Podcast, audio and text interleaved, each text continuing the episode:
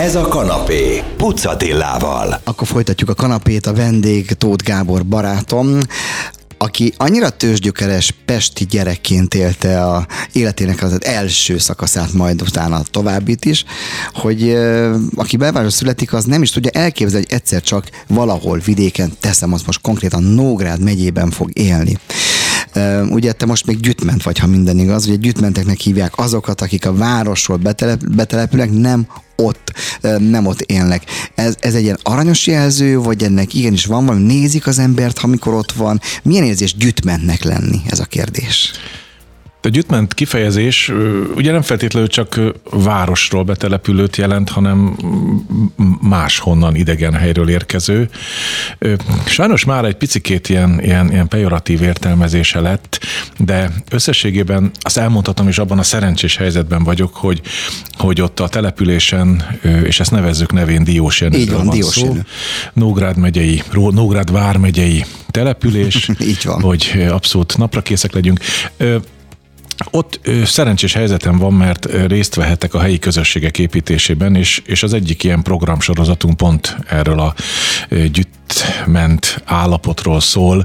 Egy olyan sorozatot indítottuk el, hogy Gyüttem és Maradtam, és ennek egy rövidített neve lett Eszter kolléganőmnek köszönhető, hogy Gyüma, és akkor innentől kezdve Gyüma rendezvényekről beszélhetünk, ahol helyi tőzsgyökeres őslakosokat próbálunk összehozni az újakkal, a beköltözőkkel. Az újak alatt értsük azt, akik akár az elmúlt 30 évben odaköltöztek. És a legutóbb kiraktunk egy Kárpát-medence térképet, és arra mindenki kis pöttyel bejelölte, hogy honnan érkezett. Hát gyakorlatilag, hogyha előttünk van a térkép, akkor a Kárpátoknak ez a délkeleti kanyarulatának a szegletéből is, és nagyon nehéz kimondani, Sepsi Szentgyörgyről is érkeztek odaköltözők, tehát eléggé nagy sugárból települtünk konkrétan Diósjenőre. Nyilván ez nagyon sok helyen így van, az emberek elszármaznak, odaszármaznak valahova.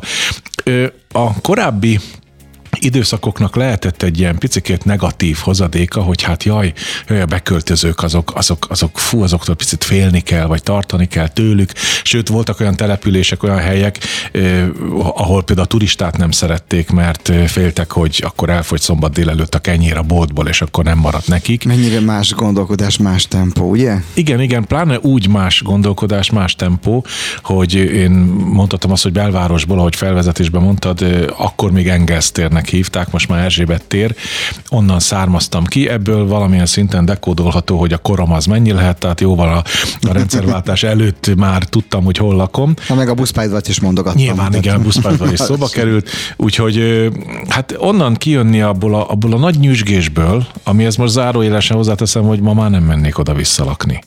Tehát már szinte turistaként. De miért? Mi alakul át az emberben? Ez korfüggő dolog? Vagy megszoktad annyira jó ott, hogy már valami zavarít, de miért nem mennél vissza? Nem is olyan régen egy nagyon kedves kolléganőm, Talján Hédi kérdezett hasonló témában, és ott így kiszaladt belőlem, hogy a gyütmentségnek van egy olyan jelentése, hogy azért költözöm vidékre, hogy utána ott a szél fut, a szabad bőgatyába mászkáljak, és mit tudom én, bárányokat terelgessek, és növényt termesszek, mindenféle növényt, és a saját önállátó életmódomat próbálom kialakítani. Ez egy nagyon jó irány. Nagyon jó irány, de ugye többfélék vagyunk, sokfélék vagyunk. Én megmondom őszintén, nekem az első feltétel az volt a vidékre költözésnél, hogy minél szélesebb sávú internet legyen abban az ingatlanban, ahova költöztem. Mert ugye televíziós műsorgyártással foglalkoztam, és nekem alapfeltétel volt, hogy onnan helyből tudjam föltölteni a médiának a szerverére az anyagot. Ma már megoldható, nem? Ma már megoldható, akkor is, de ez volt, tehát inkább hamarabb volt olyan internetem, amivel ezt meg tudtam oldani, mint vezetékes víz, vagy gáz, vagy akár. Értem. És utána, tehát ez meg volt, az egyik szobában kialakítottam a vágószobát, és utána jött az, hogy építkezzünk. És akkor persze nyilván, tehát Diósjenő egy olyan település, ahol minden elérhető, de azért így gondolkodni kellett, hogy melyik szolgáltató adja. De ez csak egy zárójeles tétel ebből. Nekem nem az volt a cél, hogy én akkor ott egyből lovakat tenyészek, és kint kapálgassak a kertbe, holott óriási a területem, és hát meg tudnék csinálni ott bármit. Na, innen folytatjuk, arra ezzel kíváncsi, hogy miért pont Diósjenő. Én nagyon szeretem Nógrád megyét, imádom a dimbes-dombos vidéket, az Alföldet meghagyom Petőfinek, hiszen úgyis az ő éve van, erről beszélgetünk, de most zenélünk, aztán folytatjuk Tóth Gábor Gyüttmentel. Ez a kanapé Pucatillával. Folytatjuk a beszélgetést Tóth Gábor barátommal, aki belvárosból kisebb kitérők után, de hát Nógrád megyében Diósjenőre költözött. No, miért pont Nógrád megye? Azért a szempont volt, nem, hogy valamilyen szinten azért Budapest közelség, ez most 80 km, 70 km, mennyi ezt körülbelül? Mondjuk úgy, ugye ez a nyugat-nógrádi rész nagyon szoros kapcsolatban áll Pest megyével, Budapesttől 60 km pontosan. Még a Manna is hallgatható talán. Igen, még is hallgatható. Akkor szuper. Talán ezért is egy saját készítésű antennát vittem föl a padlásra, hogy a hifi tornyomon szóljon, de hát természetesen a online rádió is elérhető. Miért pont Diósjenő? Miért pont Nógrád megye? Miért pont Diósjenő? Így van. Hát elsősorban Diósjenő azért, mert korábbi egyik munkahelyemen, egy televíziós társaságnál csapatépítő tréningeket, nevezzük így, vittünk oda ki, és mindig tetszett nekem a település, tetszett a Börzsöny közelsége. Én nem vagyok ilyen tóparti gyerek, tehát én nem őrülök meg a Balaton a mi rivieránk feelingért, bár tök jó ott is pancsolni, de meg hát Diósjenőn is van tó, de nekem azt tetszett, hogy hegyek, erdő, nyáron kellően hűvös, nagyon jó mikroklímájú terület, és mindig vonzott, hogy föl kéne menni oda azokra a csúcsokra, amiket ott a kis házikó ablakából láttunk. Persze ez akkor soha nem valósult meg, mindig más volt az elfoglaltság, de aztán úgy alakult, hogy a feleségemmel abba a helyzetbe kerültünk, hogy egy ingatlant kellett vásárolnunk örökségből, és hát nyilván nem volt végtelen ez az összeg, és el kellett kezdeni gondolkodni, hogy na mi az a sugár Budapesttől, ahol a rendelkezésre álló összeg még valamit tud. És hát Diósjenő adta magát, először Nógrád volt, ugye a mellette lévő település, és aztán Diósjenő. Tehát a rendelkezésre álló összegből egy megfelelő méretű ingatlant tudtunk venni, és hát a mai napig ott élek. A ház az egy standard kádárkocka. Tehát jó, az körül. Ki volt asztalában annak idején? 10x10 méter az alap, ugye, az igazi kádárkocka. Pontosan, és hát az egyéb elfoglaltságaim miatt szükség volt egy kis műhelyre is, tehát az is van az alaksorban. Tehát lényeg az, hogy egy ideális tér, élettér, és nagyon-nagyon imádom, szeretem egyrészt a tavat, mert gyönyörű a kilátás onnan, és a hegyeket. Tehát oda fölmen, és végre az megvalósult, hogy 5 perc séta. Volt időt fölmenni. 5 perc séta, képzeld el, és fönt lehetsz a 14 millió éve kihűlt kalderáknak a tövében, hogy így mondjam, mert a Börzsöny az erről szól. Te a falu majdnem szélére költöztél, nem a központba vagy, hanem kijjebb, nem sokkal. Ez egy érdekes rajzolatú falu, tehát több főutca is van, ugye egy zsákfalu, és én azon a részén vagyok, ami út vezet föl a Börzsönybe, és hát onnan nézve, ugye, hogy nagy klasszikust idézzek, két irányból is zsákfalu, mert nyilván a hegy felől is keresztül járható, de ott nem szabad autókkal közlekedni. Én közel vagyok a hegyhez, tehát inkább már a erdő szélén vagyok, és onnan minden befutható. Na, ez jó. Arra leszek kíváncsi igazából, hogy mi az, ami változik az emberben, mit vesz észre magán, mikor már húzamosabb, de 1-2 hónapja, fél éve, egy éve vidéken. Ez a kanapé, zenélünk, aztán folytatjuk Tóth Gáborral. Ez a kanapé Pucatillával. Folytatjuk a kanapét, a témánk pedig a fővárosból, a belvárosból egyenesen vidékre, tehát most konkrétan Nógrád megyébe Diósjenőre. Mit vettél észre magadon, hogy mi az, ami megváltozott benned, a szokásaidban, amikor már ott éltél húzamosabb ideig? Mi ez a húzamosabb idő egyáltalán, amikor már valamit észrevettél, hogy változott, és mi volt az? Hát, ha a naptára nézek, akkor pontosan 8 éve volt, hogy azt az ingatlant ott hát lefoglalóztuk. Ami változás, hát ugye mindenki máshonnan érkezik, más munkája van, más jellegű munkahelye van. Nekem az volt a szerencsés, hogy viszonylag szabadúszó vagyok a mai napig, tehát én televíziós meg tartalomgyártással foglalkozom, tehát az, hogy én most hol fekszem le aludni, hova megyek haza, az szinte mindegy, autó van, az utak járhatóak, úgyhogy tulajdonképpen be lehet futni 1 óra alatt a Budapest-Diósjenő távolságot, nem kérdés.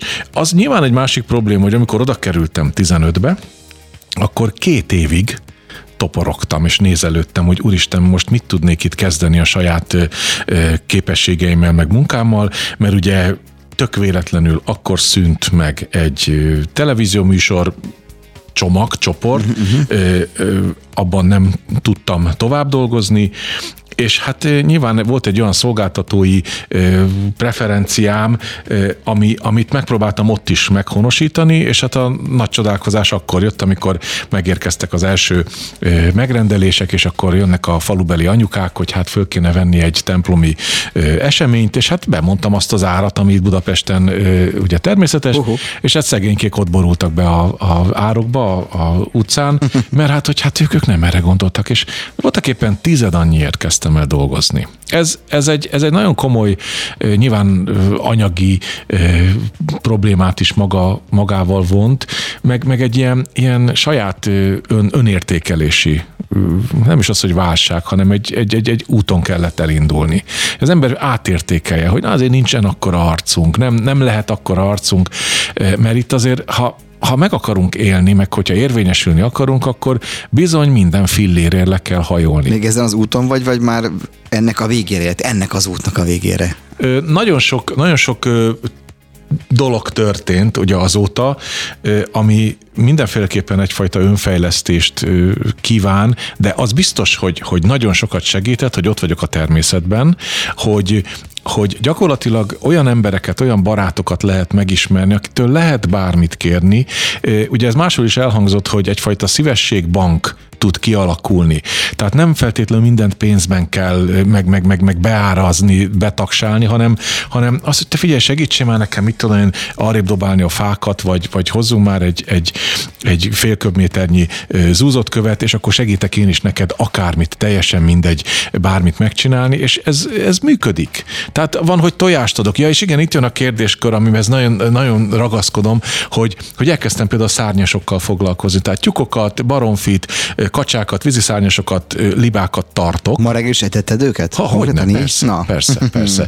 És ez egy nagyon érdekes világ. Ugye a kisfiammal együtt kimentünk nézni, hogy működik ez a fajta kis társadalom a tyúkok, a kakas meg a tyúkjai között, és ugyanúgy felneveltünk libákat. Azóta már kikelt újabb nemzedék, és azokkal is foglalkozunk, és rengeteget lehet tőlük tanulni. A kert végében van egy legelő, ahonnan a lovak jönnek, és megetetjük őket. A szomszédból van, hogy kölcsön kapok például a kecskét, vagy birkát, tehát ezeket is megismertem, és mint belvárosi gyerek, egy olyan hát nem azt mondom, hogy tudás, de egy olyan megtapasztalás és életlátás birtokába kerültem, amit nem biztos, hogy az Erzsébet vagy az Erzsébet tér egyik házában lakva mai napig. Az biztos, hogy nem. És ezek az állatok, ezek olyan szintű használatok, hogy ezek az önellátásra is, vagy ők csak vannak. Tehát a tojás miatt van baromfi például, vagy előbb-utóbb ezek. Nyilván elején nagyon sok év telt el, míg eljutottam a gondolatig, hogy levágjam bármelyiket. Pillanatnyilag sokkal több halott csirke fekszik a kert végébe eltemetve, mint megevett, hogy így fogalmazzak. De bizony volt már, hogy levágtuk, meg is ettük. Sajnos a tojás hozam az eléggé kétséges, mert most ősz óta például egyetlen egyet se tojtak, most tavasszal indultak meg, tehát most hozzáteszem azt, hogy a tojótáp az mondjuk 450 forint kilója, és etetem őket most már 2 hete tojótáppal, és eddig lett durván 6 darab tojás. Nyilván belterjesek. Jó, hát ez egy szép út. Ez egy másik út, amire rámentél, most ennek az elején vagy, ennyi. Így van, de rengeteget lehet tanulni. Tehát én ott a térségben dolgoztam iskolai titkárként, erdészeti karbantartóként, most pillanatilag sokkal szertágazóbb munkám van, ugye a helyi médiával foglalkozom, rengeteg mindenre van rálátás, és rengeteg irányból lehet tapasztalatot szerezni. És ez a legfontosabb, hogy és ami számomra nagyon-nagyon fontos, hogy köszönünk egymásnak az utcán. Tehát abban a pillanatban, hogy ráköszönök a másikra, és az visszaköszön, már egy olyasfajta kapcsolat alakul, hogy utána már beszélgettünk, utána már bármi szóba kerülhet, és hát nem kell ide közösségi platform, az ember mindent tud a másikról egy faluban. Na, erről beszélgetünk még, de most zenélünk, aztán folytatjuk Tóth Gáborral, aki a belvárosból egészen a Nógrád megyei Diósjenőre költözött. Ez a kanapé Pucatillával. Folytatjuk a kanapét, ennek az órának a témája a fővárosból vidékre. Óvatosan teszem fel ezt a kérdést, hogy nehogy félreérthető legyen, hogy milyen ember a vidéki ember, miben más, mint a városi, és hogy hogyan tudtak megszokni téged, aki tudom, ismerlek, nem igen tudsz egy helyben ülni, és elkezdtél a helyi médiával foglalkozni, elkezdted ezeket az emlegetett talkshow-kat összehozni, közösségi életet kovácsolni. Hogyan fogadták ezt az ott élő emberek? Hogy jön valaki, és akkor most így puf, bele a közepébe. Szerintem, és most ezt nyilván azért mondom, hogy szerintem, mert nem sok egyéb más faluban, településen éltem, mert ugye ez az első, ahova kiköltöztem, de szerintem a vidéki ember, és ez most semmivel se kevesebb vagy több, mint a városi, a vidéki ember a megszokások és a hagyományoknak az embere. Én ezt bátran kimerem nyilatkoztatni. A hagyományok nagyon fontos szerepet játszanak a vidéki életben. És ez jó, meg rossz értelemben is. Jó értelemben nyilván az, hogy hagyományőrzők vagyunk, vagy hagyományőrzők ők, próbálnak népszokásokat, próbálnak helyi szokásokat életben tartani, egyfajta olyan mondakultúrát továbbvinni, aminek aztán lehet, hogy az évek múltával már egyre kevesebb lesz a valóság tartalma, de mégis oda köti őket. A másik, a negatívabb értelme pedig az, hogy XY azért haragszik a kettővel följebb lakóra, mert már az apukája vagy a nagyapja is haragudott rá. Tehát azt már nem tudja pontosan, hogy miért haragszik, de hogy azzal a XY-nal nem túl jóba lenni, mert ott már régről haragás. De ez változhat azért. Én nagyon bízom benne, hogy változik, ezen próbálunk meg dolgozni, de nagyon nehéz. Tehát történetesen pont Diósjenő az, ahol nagyon-nagyon sok évvel ezelőtt a kulturális házat megszüntették, mert el kellett adni. Ez nekem veszőparipám is nagyon fájó, el kellett adni egy boltot csináltak belőle. Egy olyan boltot, ami mellett ott van 100 méter egy másik ugyanolyan bolt, tehát kellett. Magyarán kiirtották a jövőt, én ezt így szoktam mondani, mert megszüntették a kultúrát, megszüntették a helyi nagy művész, ugye volt egy helyi szülött, Szentgyörgyi István, aki országos hírű színész volt régen, tehát még a háború előttről beszélek. Erre nagyon büszke Diósjenő. Például az ő hagyatékát, az ő emlékszobáját azt egyszerűen megszüntették, mert ebben a kultúrházban volt. Nyilván nem csak ezt tartotta fenn, de olyan szintű kultúrház volt a faluban, hogy oda Omega járt, meg LGT, meg ilyenek, tehát azért eléggé komoly szintű volt. Aztán csak úgy döntöttek, hogy ez már rossz az épület, már nincsen rá szükség, és kész, bedarálták, nincs eletből bolt. És valaki mondta nekem az imént, hogy valamelyik nap, hogy 20 éve nincsen Diósjenőnek kultúrháza, ugyanígy 20 évbe fog telni, míg megtanítjuk, vagy hozzászoktatjuk az embereket, hogy már pedig most van új kultúrházunk, tessenek oda eljönni. Most például a közösségépítő rendezvényeink, meg összejöveteleink pont erről szólnak, hogy próbáljunk meg oda becsalni embereket. De nagyon... 20 éve te próbálod akkor csökkenteni egy kicsit. De nem? Sokan vagyunk ehhez, hála Istennek. Vagy akkor ez a csapattal. Igen, ez egy rögös út, ezt többen is mondták. Már az sikernek könyveljük el, hogy egy 3000-es településről 50-55 ember eljön egy ilyen eseményre. Vagy ott van, amint te is voltál, jenei esték, ahol például a kezdő és kollégánk, Garami Gábor barátommal beszélgettünk az életről. Édesmond 22-en voltak kíváncsiak ezekre az üzenetekre és ezekre a motivációs gondolatokra, aminél szerintem jóval több embernek lenne szüksége egy 3000-es településen, hogy eljusson hozzá. De mindegy, abszolút pozitívan állok hozzá. De ez a közösség azért nőtt, tehát 22-50, tehát lehet, hogy egyszer 150-en lesznek egy estén. Én nagyon szeretném, és nagyon szeretném azt, hogy tőzsgyökeres diósjeneiek, akik 70 éve ott élnek, vagy sokkal régebb óta már családjuk ott él, azok is aktív részesei legyenek, beszéljenek magukról, beszélgessenek a másikkal, legyenek nyitottak a másikra, fogadják el a másikat, és kérdezzenek, és tegyük hozzá, ők is tudnak tanulni a beköltözőtől. Nem csak a beköltöző tud a helyitől tanulni. Ez egy kölcsönös fejlődés. Mert nyilván, aki messziről jön, egyrészt ugye van az ősi mondás, azt mond, amit akar, de ha elhisszük neki, amit mond, és abból tudunk fejlődni, tudunk tanulni, akkor biztos, hogy az a település az egyfajta modern gondolkodással túl tudja élni önmagát. Diósjenő már olyan szinten a szívedben, lelkedben van, hogy akkor te már onnan el sem költöznél. Épp a minap beszélgettem az egyik régebb óta ott lakó, azóta többszörösen is képviselő falubeli ismerőssel. Ő azt mondta, hogy ő úgy érzi, hogy őt befogadták. Az nagy szó. Én még ezt nem mondhatom el ennyi idő után. Vannak nagyon jó barátaim, vannak nagyon jó baráti társaságok, és azoknak a tagjai, akikkel összejárunk. Jól tudjuk érezni magunkat, én még nem érzem magamat olyannak, hogy na most akkor én jenei vagyok, de szeretem. Jól érzed magad? Én jól érzem magam a Diósjenőn. Én szeretem a falut, szeretnék még többet tenni a faluért, szeretném a közösségeket jobban összerendezni, vagy hozzájárulni ahhoz, hogy ezek összerendeződjenek. Nyilván sajnos ott is vannak ellenérdekek, ezek megnyilvánulnak, de én szeretném azt, hogy előbb-utóbb azért valahol, és ez nagyon idealista és nagyon naív gondolat, hogy valahol a jó tud győzni, meg a jót tenni akarást tud győzni. Ehhez kívánunk akkor sok sikert, és hogyha a Manna FM, illetve hát még a Kanapici műsor van, akkor találkozunk Gáborra, hogy mennyire változott az ő státusza, Gyütmentből befogadottá. Tessék megnézni ezt a gyönyörű fekvésű kis falut. Én amikor vagyok ott, voltam ott, picikét azért beköltött a szívem, hogy uram, bocsánat, még én is tudnék élni. Na, köszönöm szépen Tóth Gábornak, hogy hát eljött, vagy lejött a bűnös városba, ugye nem feljött, ez nagyon fontos dolog, lejött a bűnös városba Budapestre arról, hogy erről be tudjon önöknek számolni. Köszönöm szépen, hogy itt voltál, hamarosan még találkozunk, remélem.